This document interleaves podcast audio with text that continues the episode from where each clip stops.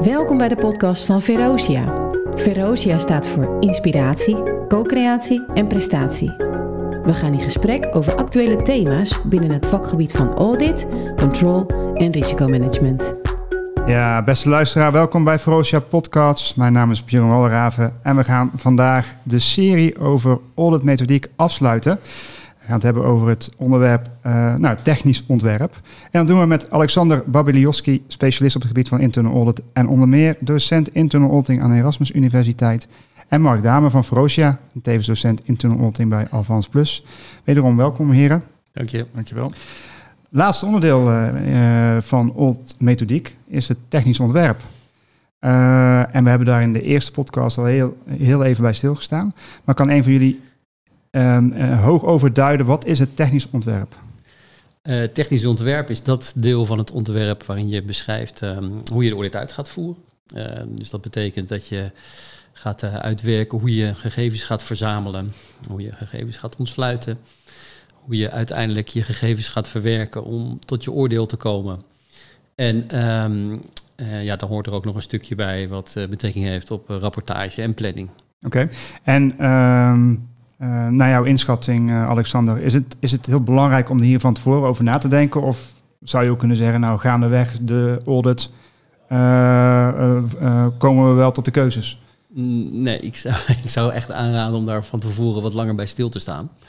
we hebben in de eerdere aflevering van deze podcast al gehad over wat nou een goede audit is. En een van die punten is dat een audit uh, ja, een deugdelijk antwoord moet leiden. En dat deugdelijke zit hem heel vaak in de manier waarop die audit uitgevoerd wordt. En uh, dus daar moet je van tevoren goed over nadenken. Want er kunnen zich uh, bepaalde risico's voordoen bij de uitvoering van de audit, die ervoor zorgen dat een audit minder betrouwbaar wordt. Ja. Of de uitkomsten daarvan minder betrouwbaar worden. Dat zit hem heel vaak in de uitvoering van de audit.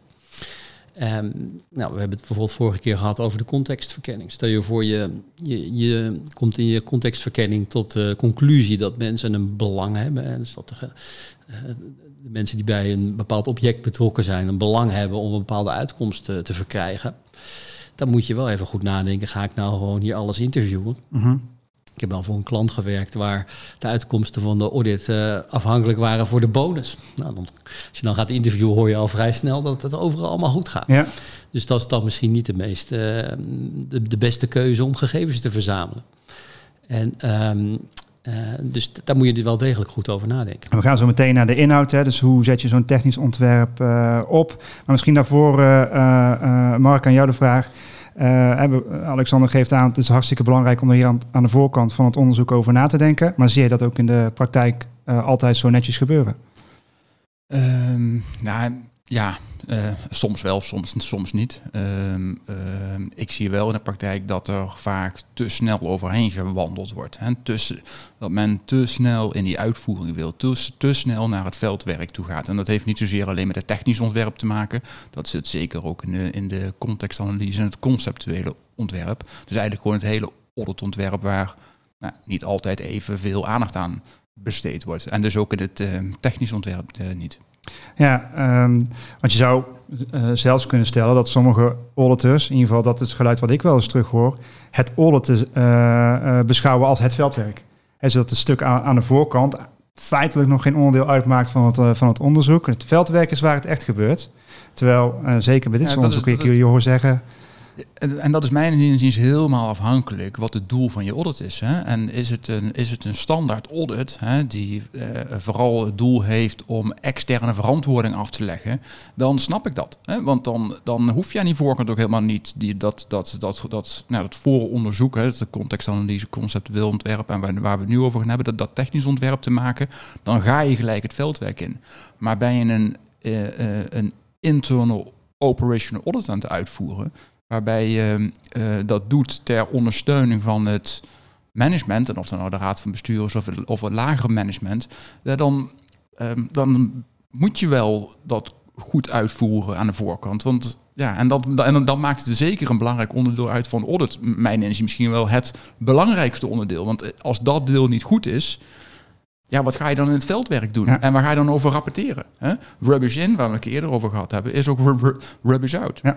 Helder. Maar ik, ik ben nog wel iets strenger dan uh, Mark, want ik vind ook dat in die standaardorde is dat juist dat technisch onderwerp heel belangrijk is. Want, uh, als je, want ook daar loop je de risico's, ook al heb je dan een vast normenkader, dat de manier waarop je die audit uitvoert toch leidt tot ondeugdelijke resultaten. Omdat ja. je er onvoldoende over nagedacht hebt, bijvoorbeeld, bijvoorbeeld wat ik net gaf. Ja, dus je zou kunnen zeggen, in alle gevallen van onderzoek is, is dat voorbereidende werk heel belangrijk. Ja.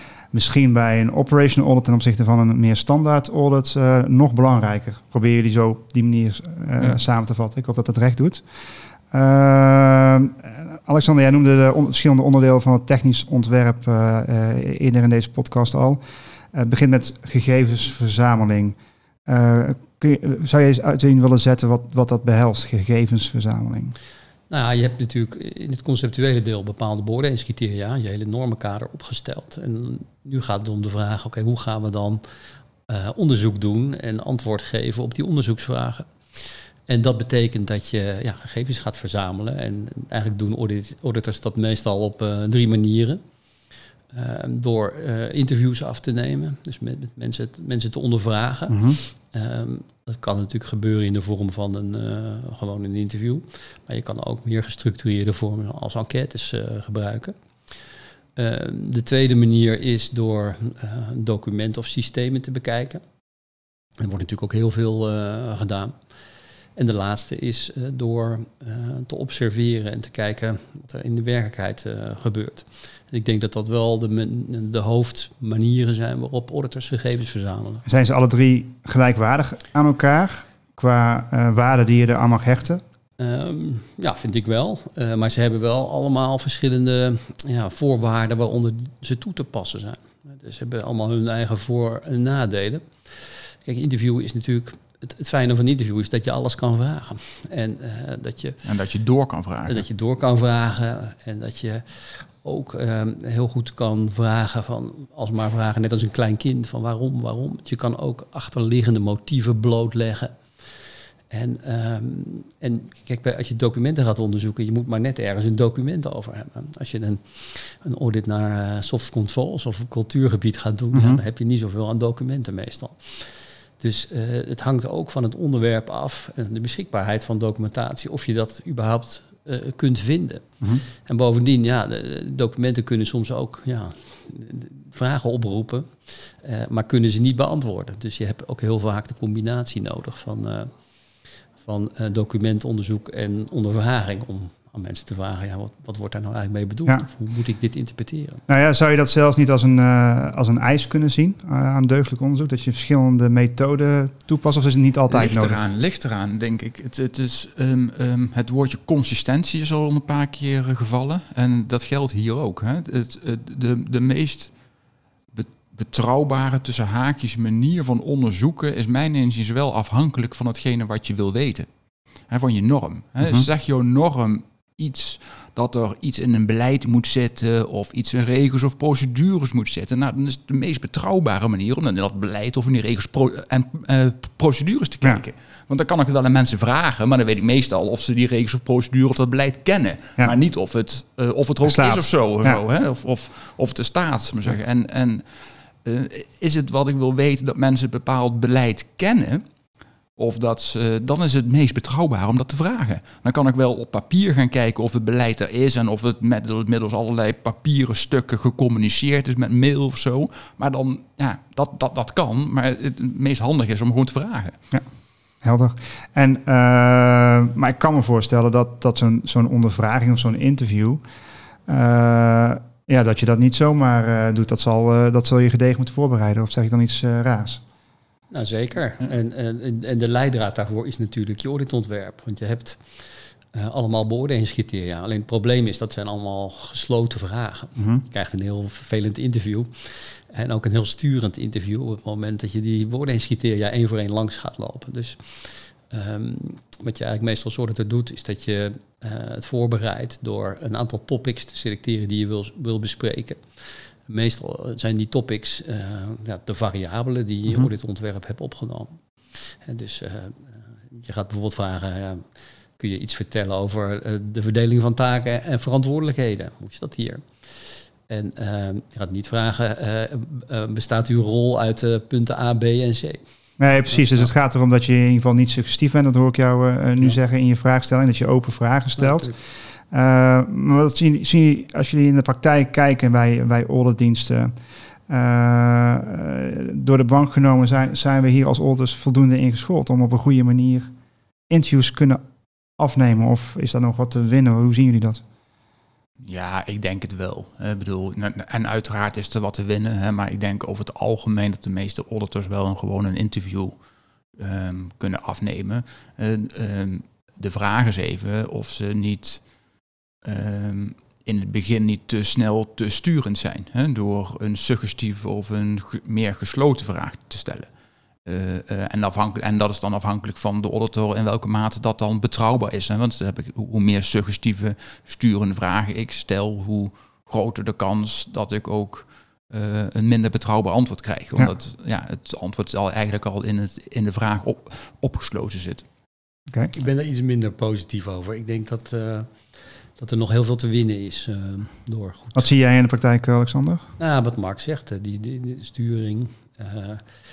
Kijk, als je achter elkaar gesprekken hebt en je hebt uh, vier keer iets gehoord, dan is het best wel moeilijk om de, de vijfde, keer, ja. vijfde keer nog een keer heel open en uh, opnieuw uh, aan iemand te vragen hoe nou iets zit. Ja. En ik denk dat veel auditors dat best wel lastig vinden. Omdat je op een gegeven moment charneert om de vraag te stellen, zoals ja. je gesteld zou moeten worden.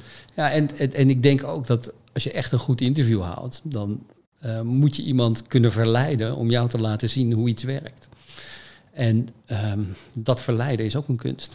Ja, maar, dat, maar de vraag is even uh, of de auditors dan geen goede interview kunnen houden of dat er aan triangulatie niet voldaan wordt. Hè? Want we hebben verschillende vormen van tri triangulatie. Een van de vormen is onderzoekerstriangulatie. Ja. Ik ben het 100% met Alexander eens dat als je als auditor een hele dag interviews aan het houden bent, of misschien wel twee dagen achter elkaar, en je, en je doet dat in je eentje, uh, dat, dat de laatste gesprekken, die grote kans dat die meer sturend zijn, omdat je immers al heel ja. veel informatie gehoord hebt. Nou, maar dan nou, is het veel ja. handiger om te zeggen van, oké, okay, dan organiseer ik met de uitvoering van mijn audit zo, dat bijvoorbeeld de, de ochtend uh, ik twee interviews doe en, en, en mijn collega auditor twee interviews en dat je dat een beetje afwisselt.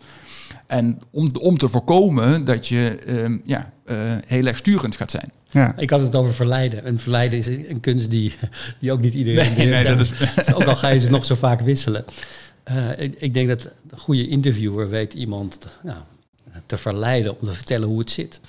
En dat is ook best wel lastig. En ja. dat is denk ik iets wat je ook goed moet leren. En wat je... Moet oefenen ook, denk ik. Ja, met ja. oefenen. En, ja. dat, en dat vind ik altijd zo raar. Dat, uh, kijk, als je kijkt naar de professionele ontwikkeling in auditdiensten. Uh, ze worden naar een postinitiële opleiding gestuurd en klaar. Terwijl heel veel uh, ontwikkeling ook uh, tussen collega's zit. Hè. Ga nou eens gewoon samen een interview doen. Uh, ga na afloop eens evalueren. Leer van wat je gedaan hebt. Dat komt eigenlijk veel te weinig voor, vind ik. Ja, ja dus dat, dat je uh, een gesprek met elkaar evalueert in de zin van... heb ik de juiste vragen gesteld? Ja. Heb ik goed doorgevraagd? Ja. Uh, goed samengevat, dat ja, soort zaken. Ja. Oké, okay, Mark, jij introduceerde net uh, stiekem het woord triangulatie. En die hebben we in deze reeks nog niet eerder uh, behandeld. Kun je misschien kort toelichten wat dat betekent? Zeker. mijn inziens drie vormen. Hè. Eentje hebben we er al, al van gehad. Hè. Dus onderzoekerstriangulatie. De andere is bronnentriangulatie. En de laatste methode triangulatie. Nou, bronnentriangulatie is eigenlijk in, in Odderland eigenlijk heel simpel. Hè. Eén bron is geen bron, dus je hebt daar meerdere bronnen voor nodig.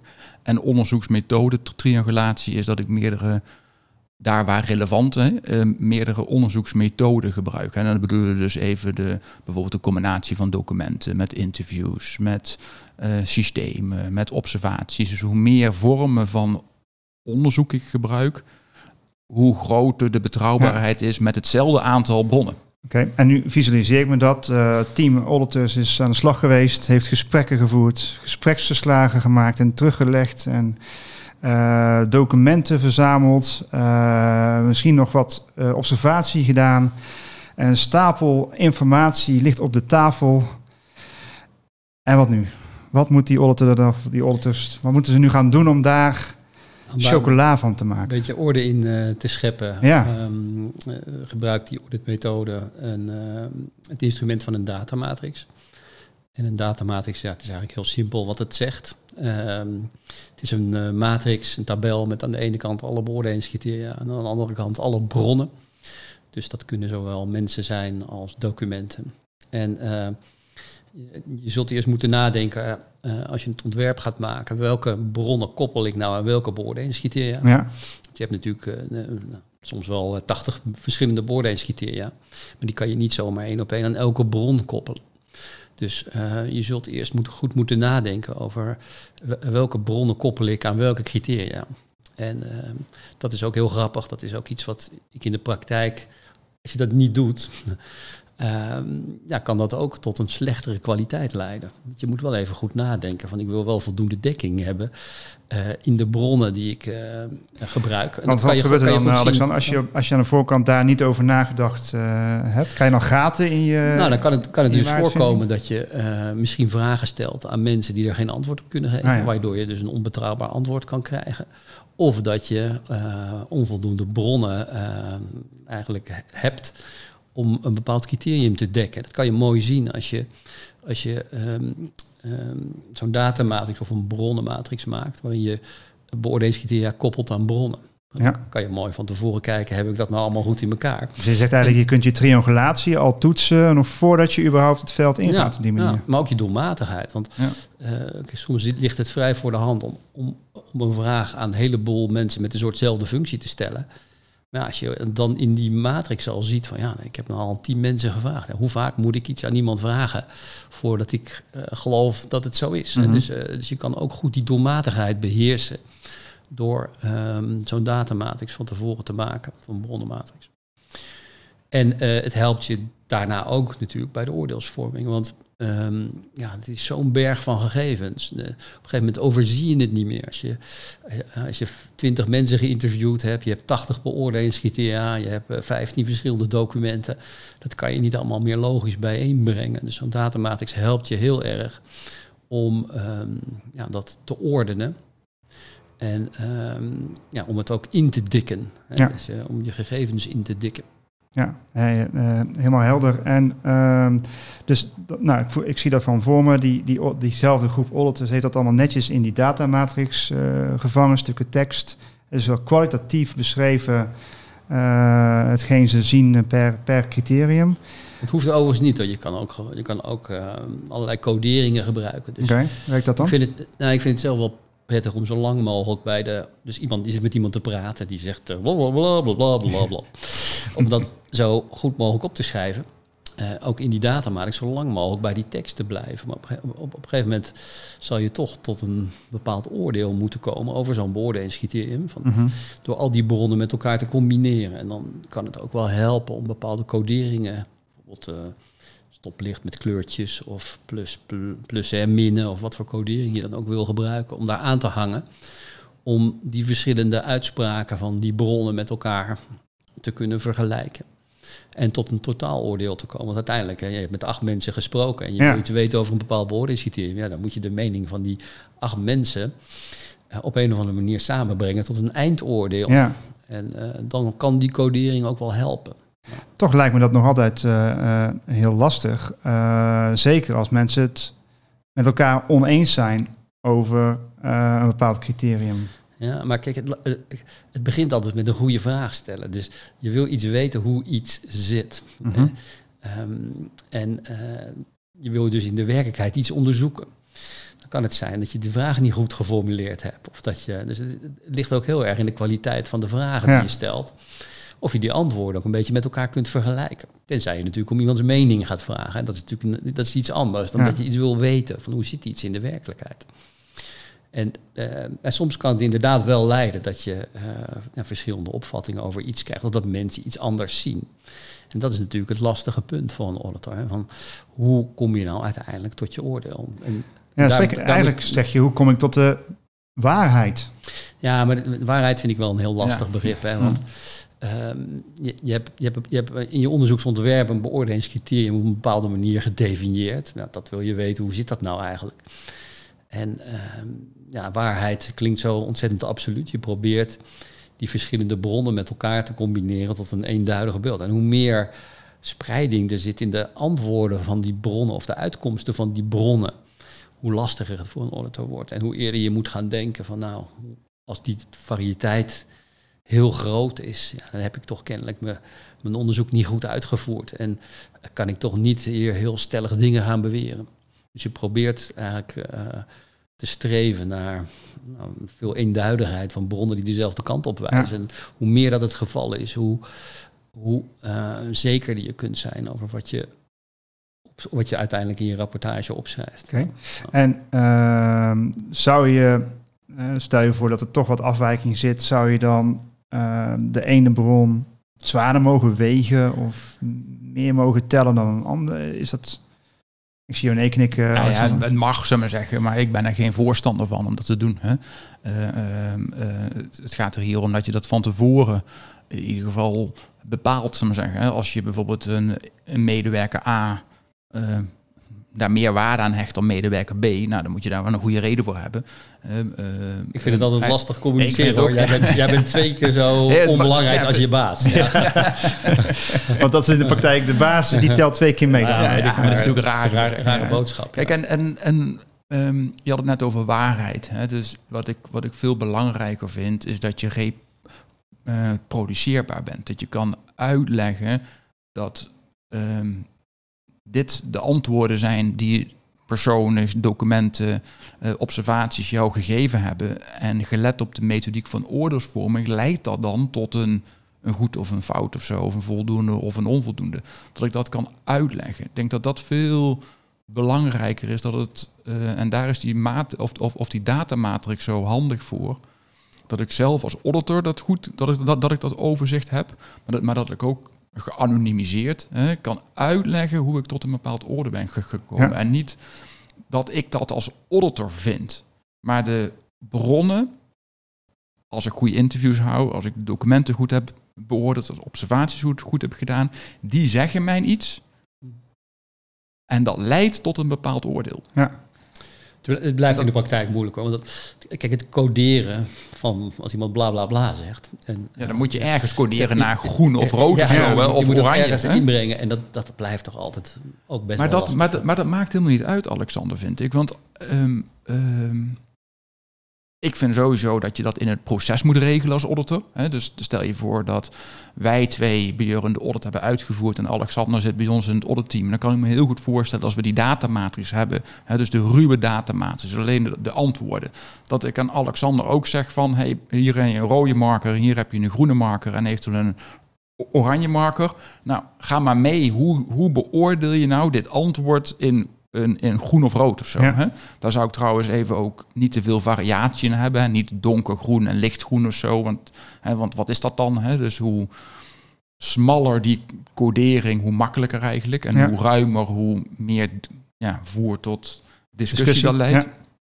Ja. Um, en dan vind ik het ook niet meer zo interessant, zullen we zeggen. Want dan, als we dat met, z'n, met, met meerdere mensen doen, dan kan ik ook aan mijn opdrachtgever uitleggen dit kwalitatieve antwoord wat een document of een persoon mij gegeven heeft, dit hebben we beoordeeld, gecodeerd naar rood of groen, of goed of fout, of een plus of een min. Dan ben ik daar reproduceerbaar, dan kan ik dat uitleggen. Ja.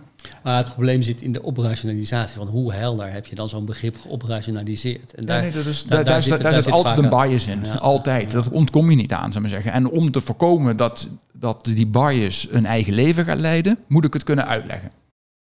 Nou, klaar. Ja. Nou ja, en ik zie het, uh, de parallel wel met wat jij eerder aangaf, Alexander. Uh, uh, auditors zouden misschien wat vaker na afloop van een interview met elkaar moeten evalueren. Maar je zou in de parallel, zou je natuurlijk ook zeggen, auditors zouden misschien wat vaker met elkaar dit gesprek over de kwantificering moeten voeren, dat, zodat ze het aan elkaar ja. kunnen uitleggen. Ja, ik, vind, ik vind eigenlijk dat, een, dat, dat je als auditor als je de audit hebt uitgevoerd, dat je bij, de, bij het analyseren of het coderen altijd een collega-auditor mee zou moeten nemen om zijn of haar mening te vragen over, oké, dit zijn de kwalitatieve antwoorden per bron, codeer ze nou eens. Ja. Ja, dus als je in een team werkt, kan je dat ook van ja. elkaar doen. Je kan onlos, onafhankelijk van elkaar die antwoorden coderen en dan kijken waar je de verschillen ja, vindt. Dat is natuurlijk ook heel mooi. Dat verhoogt, ja. dat verhoogt de kwaliteit van een, uh, van een audit. Ja, ga het gesprek aan over die zaken waar je verschilt van inzicht klaarblijkelijk. Want jij hebt als auditor toch een bias gecreëerd tijdens de hele uitvoering van die, van die audit. Oké. Ehm, de auditors zijn verder eh, gekomen, die, de auditors die ik eerder heb geïntroduceerd. Dus ze hebben nu eh, conform eh, jullie werkwijze, of de werkwijze die je toelichten, de datamatrix gevuld en gescoord. En er komen bevindingen uit. En nu? Nou ja, wat, je, wat je nu moet doen is, je krijgt bevindingen per beoordelingscriterium. Dus eh, eh, wat ik net al zei, je hebt m- misschien acht mensen bevraagd en de twee documenten bekeken. En dat die uitkomsten met elkaar gecombineerd leidt tot een oordeel over een bepaald beoordelingscriterium. Maar je zal dat nog nou, moeten ophogen naar. eh, je hebt uiteindelijk eh, een variabele die wel bestaat, misschien wel uit acht verschillende beoordelingscriteria. Dus je zal eerst een stap moeten maken van het ophogen van de gegevens. Uiteindelijk tot het niveau van het oordeel van de totale audit. Dus dat Mhm. betekent dat je van beoordelingscriteria naar variabelen gaat. Dan heb je een aantal variabelen die tezamen een centrale vraag vormen. En ook, nou, wat is nou de systematiek die je gebruikt Ja. om van de, de uitkomsten van alle variabelen naar het antwoord op een centrale vraag te komen. En dan uiteindelijk heb je een aantal centrale vragen die eh, het, het hoofddoel van de audit omvatten. Nou, dit, Hm. dit klinkt nogal lastig, eh, Alexander. Als ik, eh, dus al die stappen die je moet maken om uiteindelijk te komen tot één uitspraak. Maar het grappige is, dat doen auditors altijd al. Alleen ze doen het op een manier die niet reproduceerbaar is. Of die ze misschien zelf ja, op, een, op een buikgevoel eh, eh, doen. Dus eh, ik denk dat het heel belangrijk is dat je kan uitleggen hoe je nou tot je oordeel gekomen bent. Dat je daar verantwoording kan, over kan afleggen. Want dat, we hebben het gehad over de kwaliteitscriteria van een audit. En dat objectief is ook kunnen objectiveren van je oordeelsvorming. Dus dat je kan uitleggen hoe dat gewerkt heeft. Dus ja, je zal toch moeten. En nu hoor ik wel eens om eh, de verwachtingen zoveel mogelijk te managen, dat auditors eh, gaandeweg het veldwerk eh, misschien al wat resultaten influisteren of bespreken met opdrachtgevers. Hoe, hoe zien jullie dat? dat Nou ja, je, je, kunt, je, kunt, je mag best ehm, teruggeven aan een opdrachtgever hoe de gesprekken gaan en hoe de, nou, en hoe de sfeer is en hoe. eh, ehm, maar ik zou er voorzichtig mee zijn om al conclusies te gaan delen, Ja. terwijl je het veldwerk nog niet afgerond hebt. Want ja, het, het kenmerk van eh, als je het veldwerk, veldwerk nog niet afgerond hebt, is dat je nog mensen gaat spreken, dat je nog documenten gaat beoordelen. Ja, en die weeg je dan niet meer mee. Hè? En, Ja. en, want ja, als je dan al een, een conclusie gaat delen. Ja. Ja. Niet voor niks heb je eh, een, een ontwerp gemaakt waarin een deugdelijke eh, opzet eh En die bronnen heb je nodig. Die bronnen toch, heb je toch nodig. jongens, omdat lijkt me het dat ontzettend lastig. Want Ja. op een gegeven moment ben je driekwart veldwerk uh, ben je, ben je, heb je af. Opdrachtgever komt bij je binnenlopen kantoor en, uh, en zegt... Uh, Mark, Alexander, jullie zijn uh, lekker uh, een stuk op dreef. Uh, hebben jullie al wat voor mij? Ja, waar zeg, waar gaat het naartoe? Waar gaat het naartoe? Dat, dat, die vraag. Dan zeg ik altijd van, uh, mensen zijn heel erg open. We hebben hele leuke gesprekken. En je, okay. hoort, je, hoort, aan het eind wat de uitkomst daarvan is. Ja, en we, en we, willen graag deugdelijk onderzoek doen. Dus daar hoort ook bij dat we die andere bronnen willen gaan uh, raadplegen. Ja. En dat we daarna pas de analyse gaan doen. Oké. Okay. Uh, nou, opdrachtgever vertrekt enigszins teleurgesteld met met vol begrip uh, verlaat hij de kamer. En uh, jullie ronden het onderzoek uh, af, of de auditors ronden het onderzoek af. hoe komen zij tot die rapportage? Hebben jullie daar nog handvat voor die, een, die een auditor kan gebruiken? Um, nou ja, kijk, wat, wat, um, wat we eigenlijk, wat als onderdeel van het auditontwerp nog steeds hoort, dus onderdeel van het technisch ontwerp, ja. is, is uh, het, het kopje rapporteren. En, ja. dat, en dat is eigenlijk niet meer of niet minder als van hoe ga ik mijn rapportage vormgeven. Hè? Uh, uh, even qua opbouw, hè? ga ik alleen de afwijkingen rapporteren of ga ik het in een PowerPoint doen of ga ik ook alle positieve punten doen. Hoe ziet mijn rapportagelijn eruit? Hè? Dus wie rapporteer ik eerst en wie daarna en wat mogen ze dan zeggen? Binnen de overheid bijvoorbeeld heel gebruikelijk dat je dat eerst bij de, uh, bij de auditier legt en dan horen en, we, hoor en wederhoor, dan ambtelijk, bestuurlijk en dan, nou, dan gaat het door. Um, um, nou, dat zal ik maar zeggen eventjes. En maak ik een management samenvatting, maak ik een, uh, uh, nou wat ik net zei, hè, dus de, alleen de afwijkingen. Hè, dus meer in welke vorm ga ik rapporteren en wat vindt mijn opdrachtgever fijn in de vorm van hoe er gerapporteerd moet worden. Wil die een vuistdik rapport hebben of wil die vijf kantjes de belangrijkste bevindingen Dus hebben. je denkt aan de voorkant na over die uitgangspunten Ja. die je nodig hebt om op een gegeven moment Ja, te kunnen precies. rapporteren. Of, of, of, of moet het überhaupt op papier? Of mag dat in een mondelinge eh, eh, eh, presentatie? Of moet het in een PowerPoint? Of nou, whatever. Hè? Daar denk je van tevoren over na. Hoe ga ik dat doen? Om te, om te voorkomen dat je zo meteen 30, 40, 50 uur aan een vuistdik rapport hebt geschreven. En dat die opdrachtgever of het niet leest. hè, of denkt van, ja, ehm, dit is niet mijn behoefte. Want Ja, hier dus- kan ik ook niet mee naar mijn raad van commissaris of wat dan ook. Want die lezen het, die lezen het ook niet. En dat betekent dus dat je binnen één organisatie op allerlei verschillende manieren aan verschillende opdrachtgevers zou moeten rapporteren. Of dat zou in ieder geval kunnen, dat je op verschillende manieren rapporteert. Ja, ja dat kan. Maar ja, dan zijn er ook weer auditdiensten die werken met schabloons, schablonenrapportages, met een vaste Nou, opbouw. ik hou absoluut niet van schabloon, voor alles niet. hè. ook niet van die rapportage schabloon. Ja, je, mag, je- mag dan nog best een rapportageschabloon gebruiken als je dat wil, maar het is de vraag hoe vul ik hem in. Hè?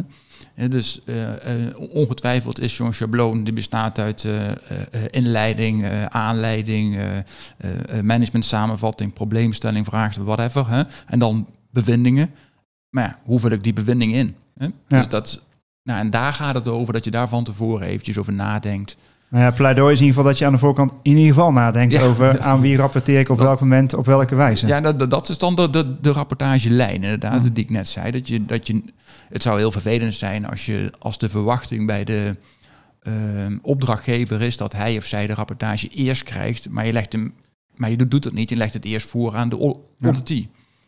Wat ik, wat ik eh, zelf nog wel vaak doe als tussenstap eh, rond die rapportage, is dat ik ook ergens met een groep van betrokkenen de uitkomsten ga bespreken. Om te kijken of ik het een stapje verder kan brengen eh, naar vervolgactiviteiten. Ik vind eh, dat je als auditor heel terughoudend moet zijn in het, eh, in het geven van adviezen naar aanleiding van je, van je audit. Dus ik rapporteer bevindingen en conclusies. Mhm.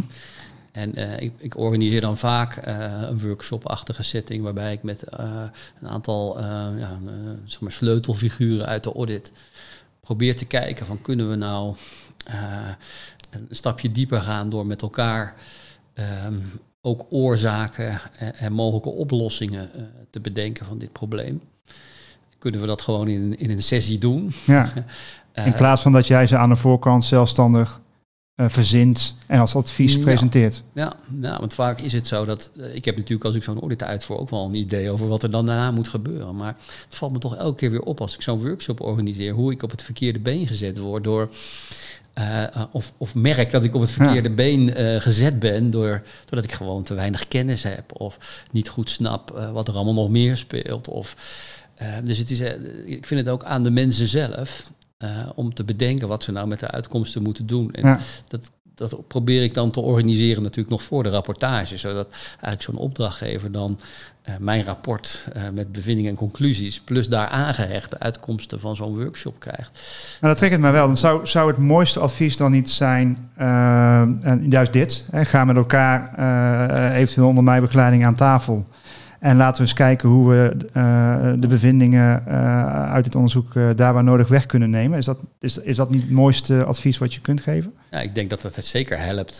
want we hebben het van tevoren in die vorige aflevering al gehad over van wat is een goede audit. Een goede audit is een audit die aanzet tot actie. En je kan als auditor daarbij helpen door in een rol van een soort facilitator zo'n workshop te begeleiden. Ja. En dan kan je ook nog wel een beetje je eigen kennis inbrengen. Want je hebt natuurlijk zo'n onderzoek gedaan en je bent goed op de hoogte van de situatie. Dus je kan dat dan ook goed begeleiden, inhoudelijk.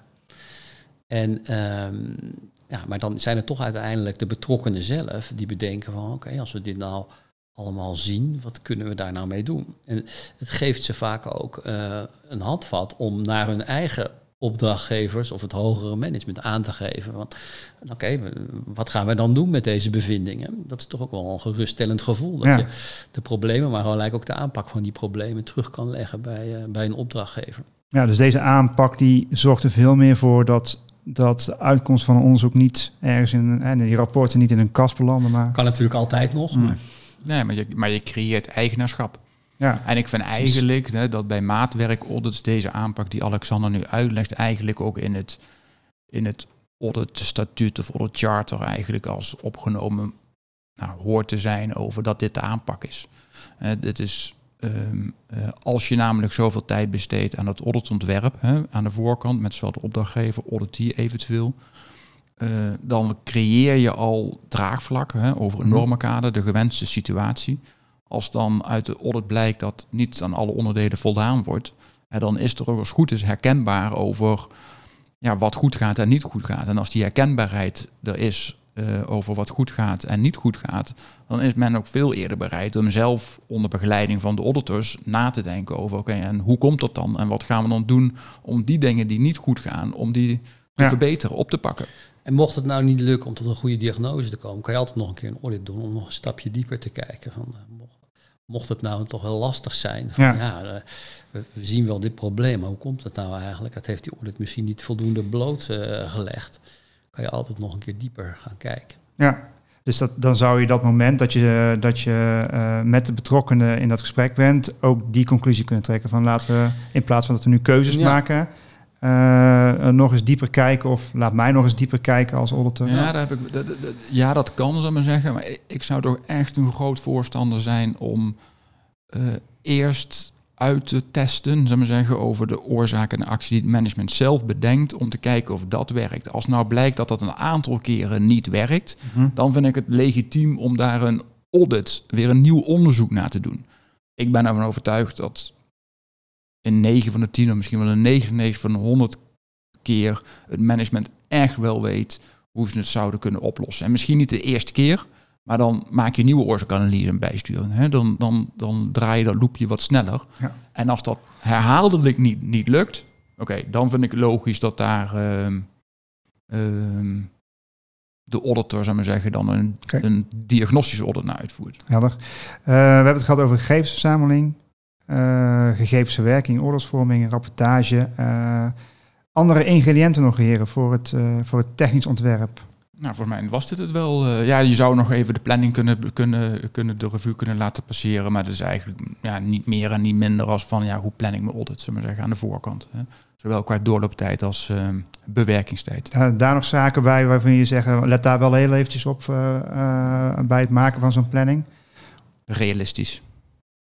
Ja, ja. dat, is, dat, is, maar dat is logisch, dus een open deur. Ja, oké dan kunnen we daarmee afsluiten, heren. Dank jullie wel. Uh, uh, we hebben het gehad over het technisch ontwerp als onderdeel van een serie Old Methodiek in de afgelopen podcast. Um, heel veel dank voor het luisteren. En ben je nou benieuwd naar de overige podcast van Verosia?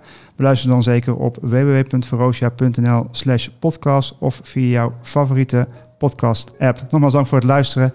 Heel graag tot ziens.